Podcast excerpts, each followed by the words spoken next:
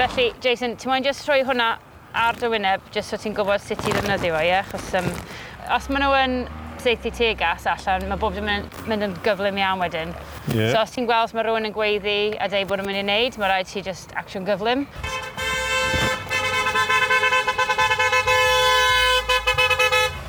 OK, ti roi ar. Na ni. A wedyn, ti'n gwybod tynnu i wneud o'n dyn, ie? Ie, dwi'n meddwl. Sut mae'n teimlo? Easy.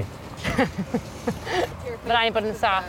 Os ti di yn adlu mewn diffyn bach o'r gas, ti'n mynd i teimlo yn, yn syth. Just straight mascar, neud siŵr bod y seal, a just chwythu allan Now they say I'm immune, I can feel, I feel so powerful. Da ni'n ymladd am enaid America yn, yn yr etholiad yma. Jason, Jason! Bron fath yw French Revolution yn barod i ddigwydd. Pobl i gyd efo'i cameras allan yn barod am y, am y George Floyd nesa, de. Will you shut up, man? Listen. Don't ever use the word smart with me. Fi di Max. A fi di Jason. Da ni'n Gymru sy'n byw yma yn America. Yn y podlediad yma, da ni'n trafod rhai o'r materion mwyaf sydd yn hollti ac yn un o'r wlad yma. Yn y pod yma, da ni am drafod hiliaeth yn America, a mudiad sy'n cymryd drosodd mewn sawl dinas a draws y wlad. Black Lives Matter.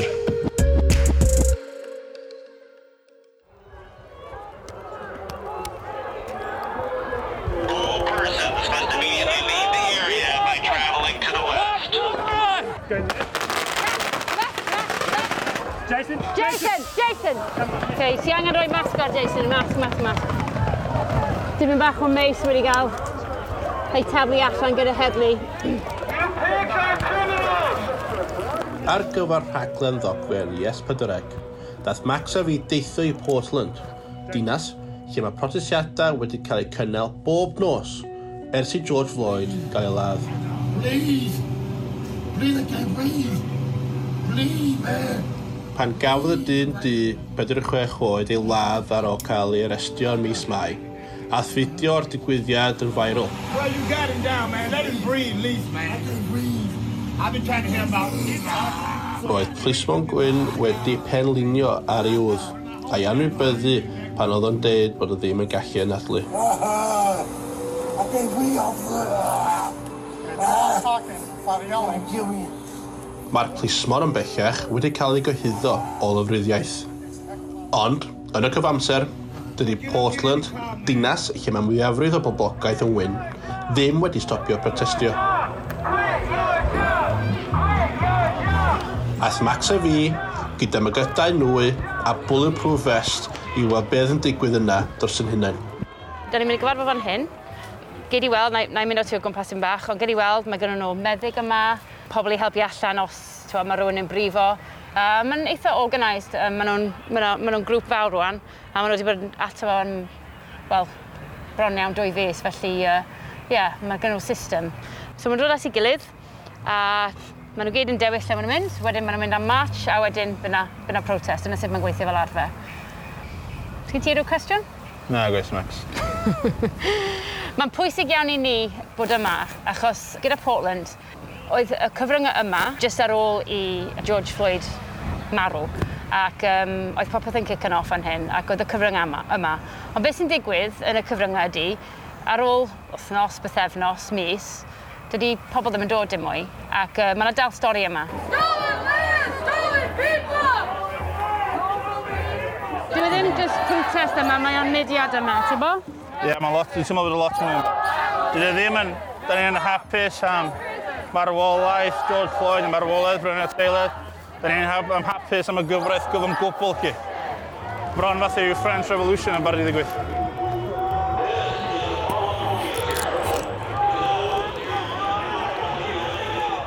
Ond sut mae'n teimlo uh, i ti fel rhywun sydd yn di, yn byw yn America, a ti ddim wedi bod o gwmpas gymaint o bobl yn, yn protestio fel hyn o blaen a, a deud y geiriau yma. Ydy o'n rhywbeth ti'n ti'n teimlo uh, mwy agos at y mudiad ar hyn o bryd? Sut ti'n teimlo? Dwi'n teimlo hirach di yma fwy dwi'n eisiau peidio bod ar rhan o'r beth i ddweud chi. Um, Pam ti'n teimlo fel am? Dwi'n hyd o'r gyntun. Wel, dwi'n gweld dau peth. Un, dwi'n meddwl bod yr uh, sefyllfa maen nhw'n creu yn really yn tynnu at pawb arferol i fod yn rhan ohono fo'n un peth. Um, yn ail, Mae yna, mae yna, mae yna fai ar uh, bobl sy'n rhedeg o wlad sydd ddim yn gwneud yn byd i adael i, i bobl arferol America ymddyn fel hyn, efo rheswm i ymddyn fel hyn, chymod?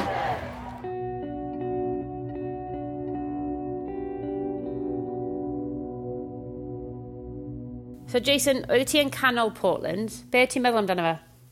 Um, o'n i'n gweld yr reis ddiddorol gweld pa mor pa mor gryf mae'r teimladau yn teimlo yn Portland tuag at yr holl uh, symudiad ydy'r gwir. Um, o'n i'n teimlo bod yn lot fwy agresif ac yn... Uh, Ie, yeah, teimladau cryf tuag at newid y system sy'n bodloni yn Portland. O gen ti ofyn bod yn canol y protest yna? Ie, yeah, o'n i fel lot o ofyn, really. Um, dwi'n meddwl bod yn glir yng Ngwyneb i. Ond um, mae sefyllfa mor od i fod yn rhan ohono fo. Um, dwi'n fath o fwy wedi wneud, achos mae'n ma, ma, ma rhoi cymaint, cymaint o blas yn y geid i cymaru a beth i'n fod ar teledu ac uh, wrth fod yna, mae'n lot fwy ddealltwriaeth sy'n gat pam mae yna ddwy ochr i'n teimlo yn bygwth y gilydd yn, yn yr ddinas chi. Wel, mae'n bwysig i bwyntio allan bod bob protest yn America ddim fel Portland. Uh, mewn llefydd fel Washington, mae yna protestiadau bob nos uh, tu allan y, y tŷ gwyn, ond Um, fel arfer, dydyn nhw ddim yn, um, yn cyffroes iawn, maen nhw jyst pobl sy'n dod at ei gilydd. Mewn llefydd eraill, mae, mae pethau'n gallu bod yn waith, fel yn Kennesaw, Wisconsin, lle oedd, um, oedd pobl yn marw. Felly, mae'n dibynnu, really, um, beth yw'r sefyllfa um, o dinas i ddinas. Yn Portland, mae yn so, extreme example o sut mae'r symudiad yma yn cael ei effeithio ar grŵp o bobl Ond mi oedd yn hollol wahanol i'r symudiad ni rhan o yn Washington DC a gweld pobl at y gilydd yn y, yn y Washington Mall hi. Oedd yn lot fwy o gymuned a lot fwy o chybo, rhoi cryfder teg at y cymuned pobl di yn y wlad lle lle ni'n teimlo yn Portland yn wyth rhyw fwy o gwffio am hawliau barod i fynd am fwy na fi oedd yn chybod, tyn y sylw teg at rhywbeth yn, ac yn, yn hollol, hollol wahanol i beth sy'n digwydd yn, yn Washington DC ac, wel, ti'n dweud y dros y wlad i gyd chi. Wel, be am ni siarad mwy am uh, Black Lives Matter ac y bod peth sydd wedi digwydd yn America. Rwan, da ni'n mynd i gael sgwrs gyda rhywun sydd wedi cael ei geni um, a'i magu yn Cleveland, Ohio. Ac um, siarad gyda hi am ei profiad o dyfu fyny yn ddinas uh, di yn America. Uh, Jordan Burress, mae hi yn eitha anhygol, really, achos mae hi wedi dysgu Cymraeg yn wych.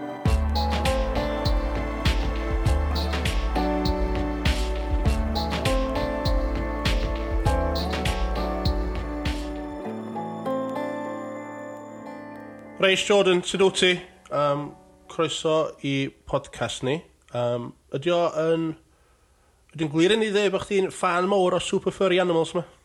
yeah, dwi'n fan mawr o Super Furry Animals, ie. yeah. Be di'n hoff beth i'n dan o Super Furry Animals? Hmm, dwi'n meddwl mae'n just uh, really creadigol. Mm -hmm. um, Mae'r cyddoriaeth yn gwahanol o lot o cyddoriaeth dwi wedi clywed o'r blaen. Os ydych chi'n deud bod chdi wedi dysgu Cymraeg oherwydd Super Furry Animals? Pam nes ti ddysgu Cymraeg, Jordan? O, pam? O, oh, oce. Okay. Um, nes i, wel, nes dechrau dysgu ar ôl clywed Cymraeg um, yn cyfwriaeth Cymraeg ac yn uh, edrych am lyrics neu rhywbeth ac yn wedyn meddwl, oedd Cymraeg yn edrych yn cool ac yn swnio yn cool ac o'n i'n just trwy dysgu chydig bach a nes i ffeindio um, cwrsiau ar, ar y we. So John, dythau beth chi'n feddwl o Gymru hyn i chi? O'n i'n just hoffi scenery i gyd. O'n i'n meddwl oedd pawb yn mor, mor gyfeillgar ac yn really caredig. Wel, mae rhaid bod nhw gyd yn gwerthfarogi y ffaith bod ti wedi dysgu Cymraeg hefyd. Mae lot o bobl yng Nghymru sydd ddim yn dysgu Cymraeg cystal â ti, felly, um, yeah, mae'n pe peth amazing, really. O, oh, diolch. yeah. Reit, so, da i'n dechrau bod dim um, dan trafodaeth hyn i gyd. Um, So, lle ti'n union ti'n byw, um, Jordan? A dwi'n byw yn uh, Cleveland, Ohio. Dy oedd tyfu fyny yn Ohio? Sut oedd, pa fath o le ydi Ohio? I fi oedd tyfu fyny yn Ohio yn, yn really really dda. Just, um, achos, dwi'n meddwl achos lle dwi'n byw, mae, mae'n eitha diverse a um, pan o'n i'n tyfu fyny, o'n i really ddim yn, yn uh, sylweddoli, no, sylwi heliaeth. Um, dwi'n meddwl pan o'n i'n, o'n i'n blentyn, o'n i'n meddwl pawb yn ffrindiau, popeth yn iawn. Um, pan o'n i'n dysgu am hanes America o'n i'n just meddwl oh okay everything's in the past so o'n i gyd yn oh, yn okay now pan o'n i'n just um, treulio amser gyda ffrindiau fi o'n i ddim yn teimlo fel oedd na hiliaeth. So, dwi, dwi cael beth tebyg fel that, ond dwi'n gwybod yn eich ond pryd nes i sydd oli bod bod chi wedi profiadu hiliaeth. fatha i fi, um, yn, yn, yn sbio nôl amdano peth, dwi'n meddwl bod fi wedi delio hiliaeth lot o weithiau tyfu fyny yng Nghymru ond wedi kind of, you know, brwsio fo off chi. Ti cael moment fel la yn dy fywyd di, o'ch chi ti dda, oh my gosh, actually, eich bod y digwydd mwy aml byn ni'n feddwl, neu cael black handy compliment bych ti'n meddwl bod nhw mor ddrwg i hynny chi. Ie, yeah, mae'n ma anodd meddwl am pryd nes i sylwi. Dwi'n meddwl pan o'n i'n tyfu fyny, o'n i'n cael profiadau sydd oedd, doedden nhw ddim fel overt racism fel rhywbeth mawr, ond pethau fel, a ti ddim yn swnio fel person fi, a neu, you know, pobl yn deud wrtho fi, oh, you're, you're really well spoken. Pan nes i dechrau just gwylio newyddion a sylweddoli, um, dydy fy mrofiad i ddim yn profiad um, pawb sy'n byw yn America. So fel nes ti ddeu, just y pethau sy'n digwydd gyda um, pobl yn cael eu saethu um, nes i sylwi oedd na mwy o, lot mwy o hiliaeth yn y byd um, na o'n i'n credu. Ond byd ni'n weld yn ddiddorol, dwi'n gwybod ti wedi meddwl hyn o blaen, ydy bod tro mae rhywun yn profiadu fi, dwi bod tro yn anomaly i be mae nhw'n feddwl pobl di, dim ffaith na fi ydy y, the new norm am bobl di. Ti'n gwybod dwi dde? mae fod tro, o, mae ti, o, ti ddim yn, o, ti ddim morddi hynna, neu ti, ti, um, neu ti, ti roed cael uh, profiad o fod yn ddi, ti just yn, just yw weird anomaly, da ni'n licio, so ni'n dderbyn chdi, achos ti ddim just a, a, the stereotypical black person chi, chbo. Um, ti roed i cael beth, wbeth fo? O ie, yeah, weithiau, dwi'n teimlo fel, weithiau mae pobl yn meddwl, mae pobl yn meddwl am stereotypes um, a pan ti ddim yn ffitio i fewn y stereotype ti'n pobl ddim yn gwybod sut i, i dderbyn hynna. So dwi wedi teimlo fel ti weithiau just uh, neu pobl ddim yn gwybod lle dwi'n ffitio. Ydy, ydy hyn yn neud synwyr? Ydy, mae'n neud lot o sens. Os gas ti um, Sut ydych chi'n teimlo tuag at farwolaeth George Floyd y ddyfynol? Sut ydych chi'n teimlo sut nath y digwydd yna newid y ffordd ydych chi'n meddwl neu um, jyst ffordd ydych chi'n sefyll yn, yn y byd mae chi? Pan nes i clywed am uh, be digwyddodd i George Floyd, o'n i'n just teimlo'n... Honestly, o'n i'n teimlo'n really sal, ac wedyn o'n i'n teimlo'n depressed am cybl o dyddiau, well, mwy na cybl o dyddiau, just achos um, mewn ffordd i ddim yn credu bod mae hyn yn, yn digwydd dros y Ffrangsodd am ond os ti'n um, rhoi sylw i'r um, newyddion, ti'n gwybod bod mae'n mae digwydd lot. Ond dydy o ddim wedi just de dechrau gyda George Floyd mae yna wedi bod yeah. nifer o, o digwyddiadau fel hyn, er enghraifft um, Trayvon Martin pan oedd y, y mudiad Black Lives Matter yn, yn dechrau datblygu ac wedyn wrth gwrs Brianna Taylor oeddet ti'n gweld y pethau yma, teimlo fel y digwyddiadau yma jyst yn, yn digwydd mwy a mwy aml ac um, ti'n teimlo fel mae yna rhywbeth, wel, fel America yn troi mewn i rhywbeth ti ddim yn nabod os ti wedi tyfu fyny mewn ffordd sy'n, a ti'n teimlo'n saff rwan ti'n gweld hyn. Ie, yeah, wel, fel nes ti dweud, um, Black Lives Matter wedi bodoli ers uh, 20, 2013, dwi'n meddwl ar ôl Trayvon Martin, nath Trayvon Martin cael ei siarad, ond um, dwi'n teimlo yn lwcus i tyfu fyny lle mae... Dwi ddim yn cael profiad yna, ond mae'n effeithio fi achos dwi'n byw yn America. Dwi, dwi, yn gwybod yr un peth yn gallu digwydd i, i, i rhywun o teulu fi neu i ffrindiau fi neu um, just, just i lawr stryd mewn neighborhood gwahanol. So mae'n poeni fi lot.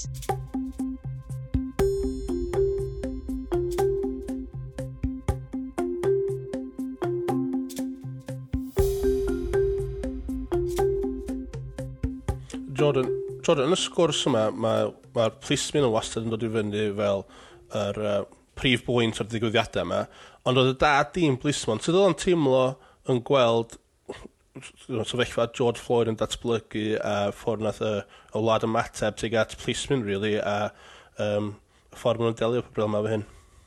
Uh, Wel, dwi'n meddwl mae o'n mae teimlo yr un fath fel fi, just fel person, mae o wedi bod yn policeman Uh, uh, o'n i'n, dwi'n cofio cael sgwrs efo fo amdan y police a, a police brutality a pethau fel na ac oedd yn dweud rhywbeth fel when I wore the badge, I never put it on to brutalize people. A dwi'n meddwl, mae o yn teimlo yn um, eitha conflicted efo beth sy'n digwydd. Ni gyd yn teimlo yn, uh, yn eitha conflicted.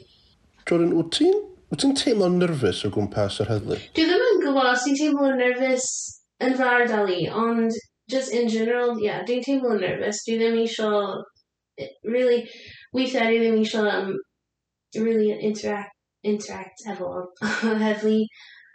os i'n dreifio rhywle dwi ddim eisiau cael stopio gan heddlu. Mae'n rhaid bod hwnna'n anodd yn dydi byw yn gwlad lle ti ddim yn teimlo fel ti'n trystio'r heddlu. Ie. Yeah. Mae yna, um, so nes i prynu tŷ yma, uh, blwyddyn dwytha, ac pan i'n el wneud y tŷ i gyd, nath i ffeindio papurau newydd, oedd ydyn nhw iwsio fatha insulation ar llawr chi, a dych chi gweld yn y papur newydd, maen nhw'n fatha yn chwilio am twad, pobl yn ei swyddi no blacks allowed i apply am job yma stwff a um, ti'n bod, ond newid brynu ti, i nath oedd adeiladu yn y, yn y 40s, ond mae dal mor, twod, mor recent i, i feddwl bod y wlad fel mae o.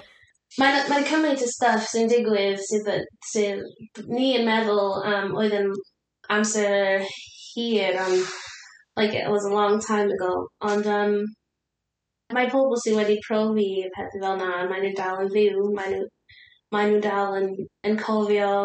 Wyt ti'n teimlo fel mae'r challenges na, wyt ti'n teimlo fel mae'r problemau sydd yn bodoli wedi gweithygu dros y pedair mlynedd diwetha? Wyt ti'n gweld yr olywydd uh, Donald Trump fel rhywun sydd wedi newid pethau? Mae cymunedau, mae o'n siarad am like, cymuned ond dwi ddim yn meddwl mae nhw yn bwysig i Trump o gwbl, really. Mae, Dwi'n meddwl mae o'n fel arlywydd a just fel person yn really divisive. Dwi'n meddwl mae o wedi gwneud pethau yn, yn waith. Um, Ond oedd yna lot o protestiadau cyn Donald Trump, oedd yna yn amlwg problemau yn bodoli cyn Donald Trump.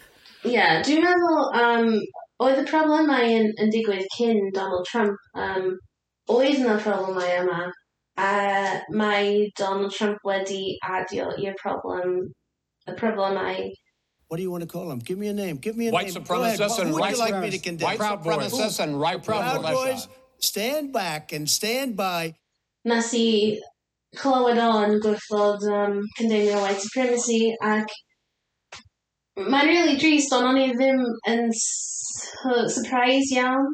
Dwi'n meddwl mae pobl sy'n byw yn y wlad yma sydd yn white supremacist, oedd nhw yn, yn meddwl oedd hyn yn yn beth really dda, neu oedd o'n in, almost endorsing white supremacy. Felly, ie, yeah, mae hynny'n yn really poeni fi, a dwi'n meddwl um, oedd lot o bobl yn siomedig am, yn teimlo yn siomedig ac yn, yn angry am y peth. Ond ti'n meddwl bod Joe Biden wedi wneud hynna hefyd? Um, dwi'n dwi, gwybod bod um, mae Joe Biden yn poblogaidd gyda'r cymunedau di yn America, ond mae hefyd wedi, um, wedi upsetio nhw weithiau. Dydy Joe Biden ddim o hyd yn deud pethau sydd yn apelio at pobl di chwaith, na di? Ie, yeah, dwi'n meddwl, ie. Yeah. Pan nath o ddeud, um, if you don't, if you don't vote Joe Biden, then you're not black. Um, yeah. Or, dwi'n cofio unwaith, pan nath o ddeud rhywbeth fel, poor kids are just as smart as white kids, neu rhywbeth. Jordan, ti'n gweld um, Kamala Harris fatha um, through role model sy'n gallu helpu helpu bobl bedleisio tu at Biden. Ie, dwi'n meddwl mae'n mae'n beth fel positif. Um, ar ôl gweld y, y debate rhwng Mike Pence a Kamala Harris, o'n i'n, um, wel, dysgu chydig bach mwy am, amdani hi. I'n, o'n i'n licio hi, ond dwi'n meddwl, um, Basai'n beth da i gael Vice President sydd yn, yn dynas ac yn person of colour hefyd. Ella dydd Donald Trump ddim yn atab, ella dydd Joe Biden ddim yn atab, mae Commonwealth Harris ella am helpu. Ond mae Black Lives Matter, y symudiad Black Lives Matter yn trio helpu i wella'r sefyllfa. Wyt ti'n gweld gwelliant yn y cymuned di hefo'r stwff a protestiadau mae Black Lives Matter yn wneud? Wel, dwi'n meddwl efo Black Lives Matter mae os mae Plaid yn uh, hyrwys yn, yn, yn ennill yr etholiad, mae Black Lives Matter yn dal yn, yn bwysig. Um, dwi ddim yn meddwl mae yna un beth sy'n mynd i, i just like, solve the problem. Dwi'n meddwl Joe Biden a Kamala Harris yn, yn, yn fwy yn fwy awyddus i, i gwrando i bobl, i, i gwrando i'r pro, problemau sy'n digwydd, so...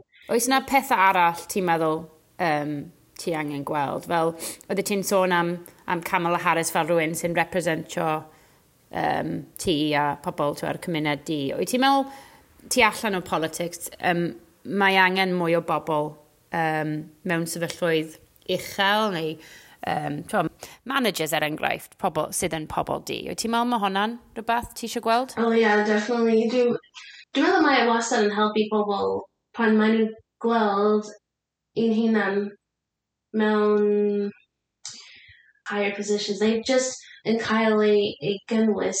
Mae'n gallu bod yn anodd dyfu fyny a dim yn gweld unrhyw, unrhyw un fel ti. A Jason, mae rhaid bod ti wedi gweld hynna yng Nghymru hefyd yn tyfu fyny, na? To, lot, um, actually, ac dwi'n mwyn lle, just wneud um, y dogfen yma i S4C ac um, cael hyn, dwi'n cofio stori i fy hun o um, pan i barod i gadael ysgol yn chweched a ni isio um, isio tri am swydd efo uned pump efo dar y teledu.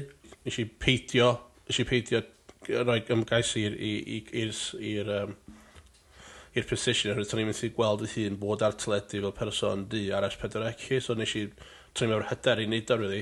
So dwi'n gobeithio bod fi wedi cael cyfle yma gyn gin es pedwar ec chi i i bod fi'n gallu bod yr ffigwr 'na lle os mae rhywun yn fatha fi'n gweld hyn ar teledu wan yn siarad Cymraeg a gobeithio yn bod yn llwyddiannus bod ni'n gallu um, well, rhaid her i bobl i bod nhw'n gallu bod y person nesau sy'n gallu gwneud hyn. Um, chos dwi roed mond wedi gweld person llwyddiannus di yn Cymru full stop um, yn y chwaraeon. So um, chwaraeon y dim wedi wedi bod mwy erioed. Felly um, y cael cael rhywun arall edrych yn fyny ar, eich dim i fi fydd hi, ond oedd rhywun arall yn, yn bwysig iawn i fi. Yeah. So, Jordan, beth be ti'n gobeithio am, am dyfodol pobl di yn America ta? Ti'n gobeithio? Be ti eisiau gweld rwan yn symud ymlaen?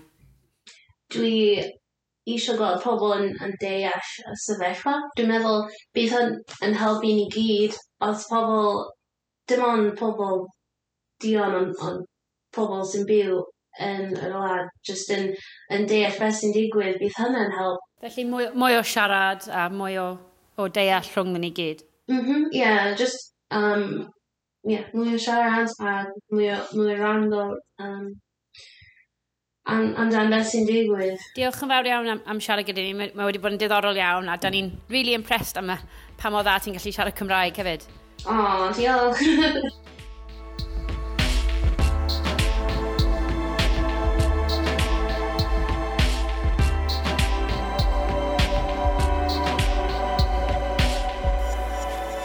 Jason, o'n i'n rili really gwerthorogi y sgwrs na, clywed gyn, gyn Jordan a profiadau hi o, o dyfu fyny yn Cleveland, Ohio. Um, ac o'n i jyst mor impressed am y ffaith bod i wedi dysgu Cymraeg mor dda. Oedd, oedd o'n rili really cool actually clywed gen Jordan um, just y ffordd oedd hi'n ymateb ac uh, wedi cael ei magu yn y sefyllfa yma, really. So, yna reit cool, um, yna reit cool i fi chi. So, os ydych chi eisiau trafod unrhyw beth sydd wedi codi yn ystod y pod yma, A groeso chi gysylltu ni ar Twitter, Facebook neu Instagram at Jason underscore a underscore Max a nawn ni brhau y sgwrs. Ac yn y pod nesaf, da ni'n mynd i drafod un o dywediannau pwysica America, theatr, ffilm a thyledu. Mae'r pandemig, y mudiad hashtag MeToo a BLM i gyd wedi transnewid sydd mae'r diwydiant yn gweithio. A da ni am drafod y cyfan yn y pod nesaf. Cofiwch rando.